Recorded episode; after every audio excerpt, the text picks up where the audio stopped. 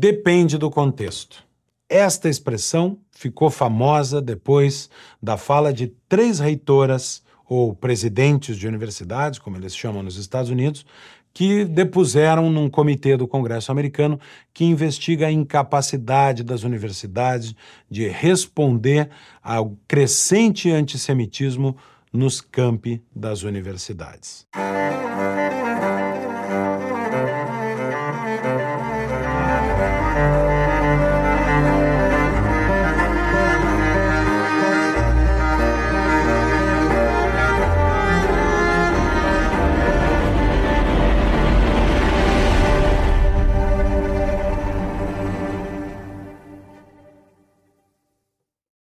Veja o vídeo das três presidentes de MIT, Harvard e da Universidade da Pensilvânia respondendo um questionamento bastante simples. Afinal, pedir o extermínio do povo judeu é ou não um discurso de ódio punível na universidade?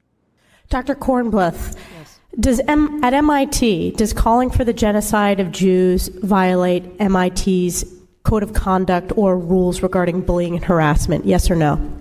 If targeted at individuals not making public statements? Yes or no? Calling for the genocide of Jews does have, not constitute bullying and harassment? I have not heard calling for the genocide for Jews on our campus. But you've heard chants for intifada. I've heard chants which can be anti Semitic depending on the context when calling for the elimination of the Jewish people.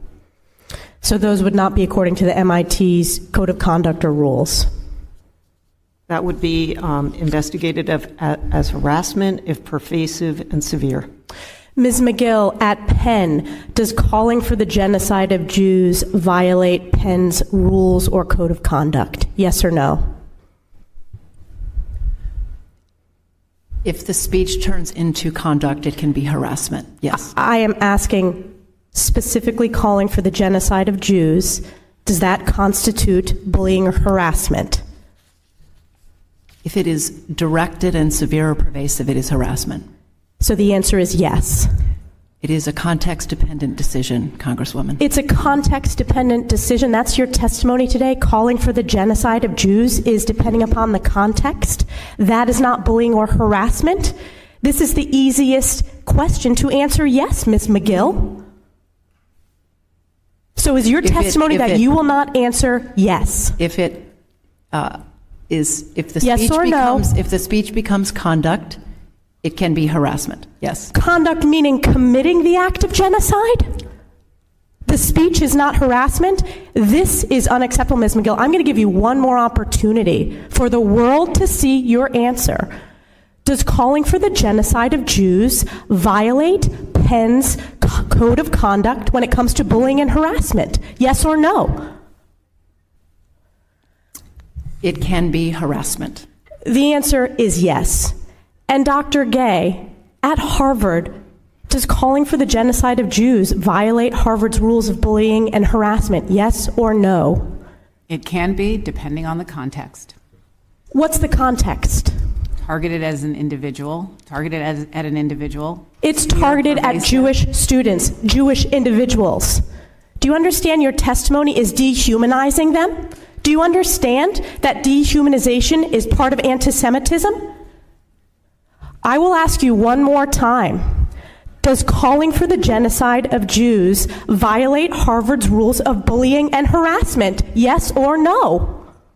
Anti Semitic rhetoric. When it and is it anti Semitic rhetoric?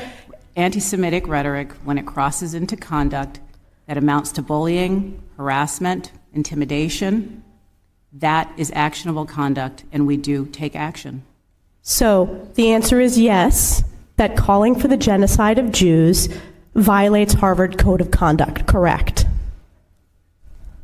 Again, it depends on the context. It does not depend on the context. The answer is yes, and this is why you should resign. These are unacceptable answers across the board. Respostas assustadoras, incapazes de reconhecer que o que está acontecendo nas universidades americanas é sim antissemitismo e que isso ameaça toda a comunidade judaica nos Estados Unidos e por tabela no resto do mundo, mas também e principalmente os alunos judeus das universidades americanas. O mais assustador é que isso constitui um duplo padrão, um tratamento diferenciado em relação ao que a esquerda americana produziu dentro das universidades de defesa das minorias, entre aspas, nos últimos 10 ou 15 anos. Tudo começou quando as universidades americanas, para proteger as pessoas mais sensíveis a se sentirem ofendidas ou traumatizadas, começou a estabelecer uma série de condutas para proteger estas ditas minorias. Uh, essas condutas se somavam basicamente e se, e se uh, reuniam basicamente em três grandes grupos: os trigger warnings, uh, o conceito de microaggression e os, a criação de safe spaces. Os trigger warnings são uh, avisos que a comunidade acadêmica deve fazer antes de abordar algum assunto que pode, porventura, ofender ou traumatizar um aluno. Os professores e também as leituras têm que, os professores devem avisar e as leituras devem conter avisos de que os temas são sensíveis, a ponto de uma professora de Harvard, a professora Jenny Suk, uh, que inclusive foi professora de Barack Obama, uma professora de direito criminal, ela uh, se queixar que não poderia mais usar, foi pedida por alunos para não usar a palavra violar nas suas aulas. Isso no contexto de dizer que tal conduta viola a lei. A palavra violate, violar, não deveria ser usada porque poderia ser ofensivo para mulheres que tenham sido violadas, estupradas. Ela também foi chamada uh, por e-mail, cobrada por e-mail, para que nenhuma questão relacionada à sua aula em sexual uh, agressões sexuais, fosse cobrada na prova. Por quê? Porque alunos poderiam se sentir traumatizados ao encontrar nas provas matérias relacionadas a agressões sexuais. Ora, essa é a matéria que ela ensina e que, portanto, os alunos de Harvard deveriam estar preparados para entender, reconhecer e combater as agressões sexuais em qualquer âmbito. Mas, ao contrário, isso foi proibido de ser usado. Tamanhas foram as, as, as limitações que até a literatura americana começou a ser marcada com trigger warnings. Por exemplo, uh, clássicos literários como The Great Gatsby, de Scott Fitzgerald, que agora nas listas de leituras tem ao lado do nome da obra Trigger, gatilho uh, suicídio, abuso doméstico e violência uh, gráfica, expressa. Né? Uh, ou Mrs. Dalloway, de Virginia Woolf, outro clássico da literatura americana, quando aparece nas listas de leitura, aparece do lado gatilho, tendências suicidas. Isso é, você tem que avisar o aluno porque ele pode se traumatizar ao ler o texto.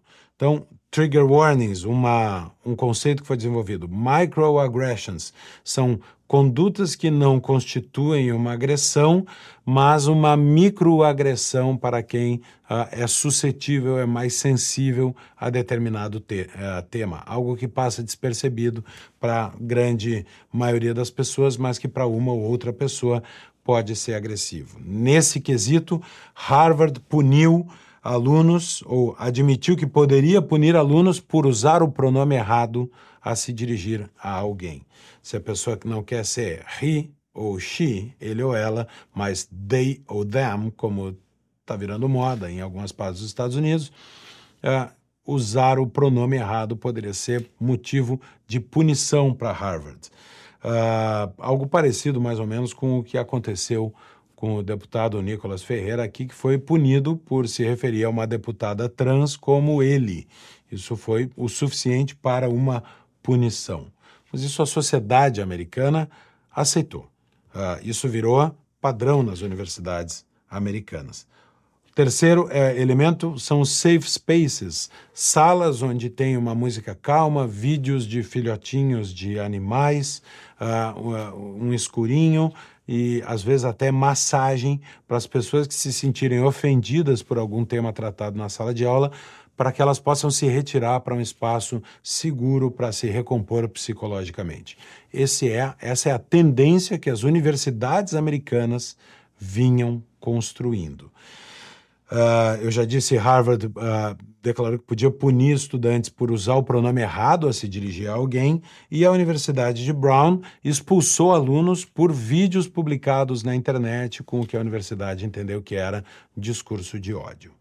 Isso é o que vinham fazendo as universidades americanas. Porque é então que marchar pelo campus com bandeiras da Palestina pedindo uma nova intifada não foi considerado um discurso de ódio pelas universidades. Vejam que não é só a marcha dos estudantes cantando, muito mais do que isso foi feito, e esse é o depoimento de uma aluna chamada Talia Khan, do MIT, que diz inclusive que 70% dos estudantes judeus do MIT se sentiam uh, oprimidos e obrigados a esconder a sua identidade judaica. For, foram vendidos dados pessoais online de um aluno judeu que se recusa a sair de casa porque recebeu ameaças de morte. Um aluno de pós-doc declarou que o israelense médio é um nazista. E isso pelo órgão de controle uh, de Harvard uh, não configura discurso de ódio. Então vejam uh, o depoimento dessa aluna Thalia Khan. In recent weeks, the CIA's anti Semitic rhetoric has shifted the culture on campus to such an extreme of intolerance that 70% of MIT's Jewish students polled feel forced to hide their identities and perspectives. An Israeli student whose identity and personal info was sold online for a bounty has not left his dorm room in weeks out of fear due to death threats. For my part, I was forced to leave my study group for my doctoral exams halfway through the semester because my group members told me that the people at the Nova Music Festival deserved to die because they were partying on stolen land. After a postdoc at MIT said that Jewish Israelis want to enslave the world in a global apartheid system, he falsely claimed that Israel harvests Palestinian organs and implied that the quote, average Israeli is a Nazi. The DEI officer of his department replied by telling us that nothing he said was hate speech and that the organ harvesting conspiracy theory was, quote, confirmed. Day after day, the MIT administration has failed to enforce its own rules on anti Semitic actors, such as the interfaith chaplain intimidating Jewish students, DEI staff publicly declaring that Israel has no right to exist faculty dismissing student concerns for their safety by telling them that if they are scared, they should just go back to Israel. Então é um depoimento muito sério sobre o clima severo de antissemitismo que acontece nas universidades. Ou seja, isso já foi muito além de uma manifestação pela soberania do Estado da Palestina. Aqui nós estamos falando de um, uh, de um discurso de defesa do genocídio dos israelenses. Uh, esse CAA, essa entidade que ela menciona, a CAA, que inclusive invadiu dormitórios para assediar alunos judeus, é o Coalition Against Apartheid, uma entidade, um grupo de alunos que se declara contra o apartheid e que tem lá entre uh, na sua carta de fundação o, um compromisso assumido pelos alunos que fazem parte de não trabalhar para nenhuma empresa envolvida no esforço de guerra de Israel, mas mais do que isso. Eu me comprometo a me negar a dedicar o meu trabalho para companhias fora dessa lista com qualquer laço com a ocupação israelense de terras palestinas. Isso é basicamente um chamado a não trabalhar para empresas de judeus, que obviamente é um ato de antissemitismo. Esse é o duplo, aliás, curiosamente, uh, quando cobrado, o CAA publicou uma nota dizendo que uh, o CAA era uma, um grupo de solidariedade entre negros e palestinos e que atacar as condutas do CAA era racismo. Portanto, eles mesmos sabem que há um duplo padrão das universidades americanas para julgar ofensas àqueles grupos minoritários que a esquerda elegeu para proteger e é muito diferente do, da conduta para punir quem faz discurso de ódio contra um grupo minoritário que perdeu o sorteio da esquerda e por ela não é protegido, que é o grupo da comunidade judaica. Importante dizer que a comunidade judaica tem cerca de 7 milhões e meio de pessoas nos Estados Unidos. Isso é 2,5% da população americana aproximadamente. Ao mesmo passo que há 40 milhões de negros nos Estados Unidos e 3 milhões e meio de muçulmanos.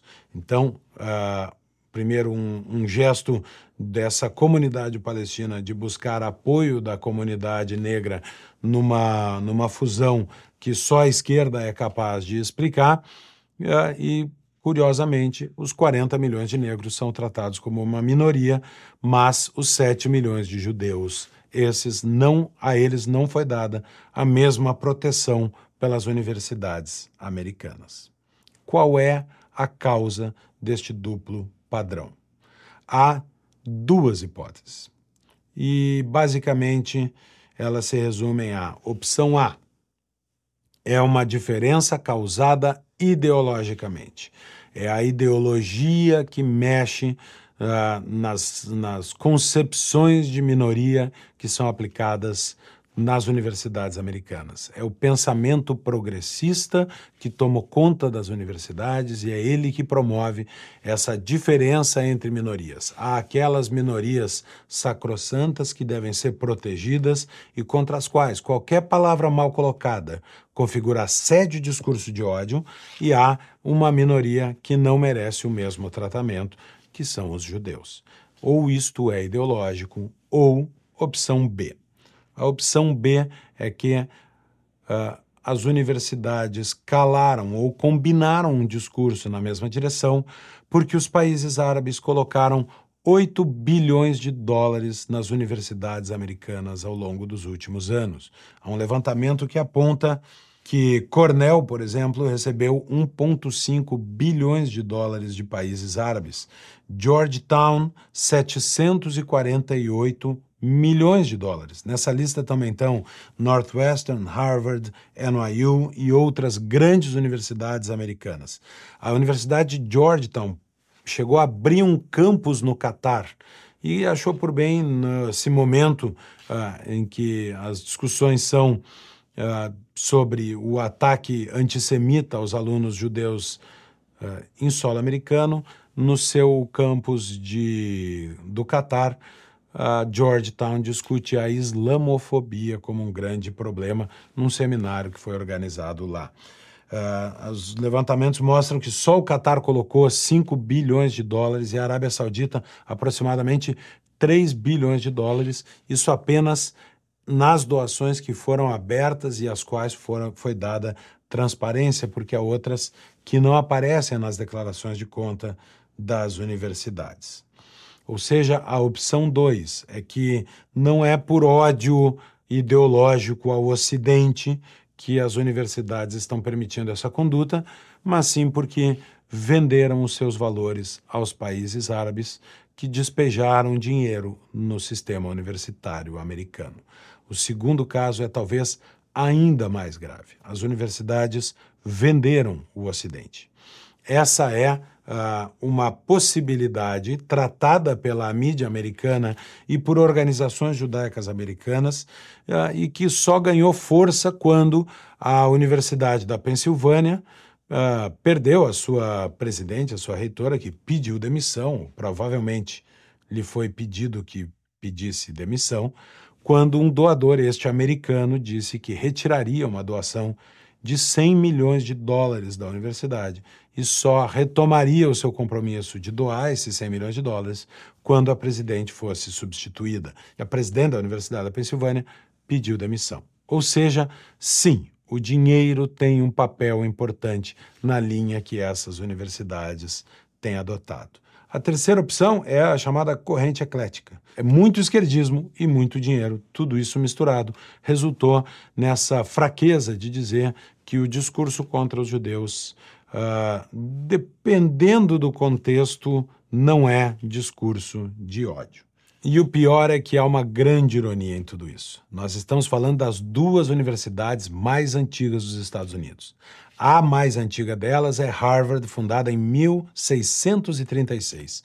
E lá em Harvard estudaram alguns dos Founding Fathers, a geração que fez a independência dos Estados Unidos, inclusive John Adams, um dos membros da comissão que escreveu a Declaração de Independência dos Estados Unidos. Uma grande ironia que essa universidade, com um laço tão importante com a fundação dos Estados Unidos, hoje pareça ser tão anti-americana.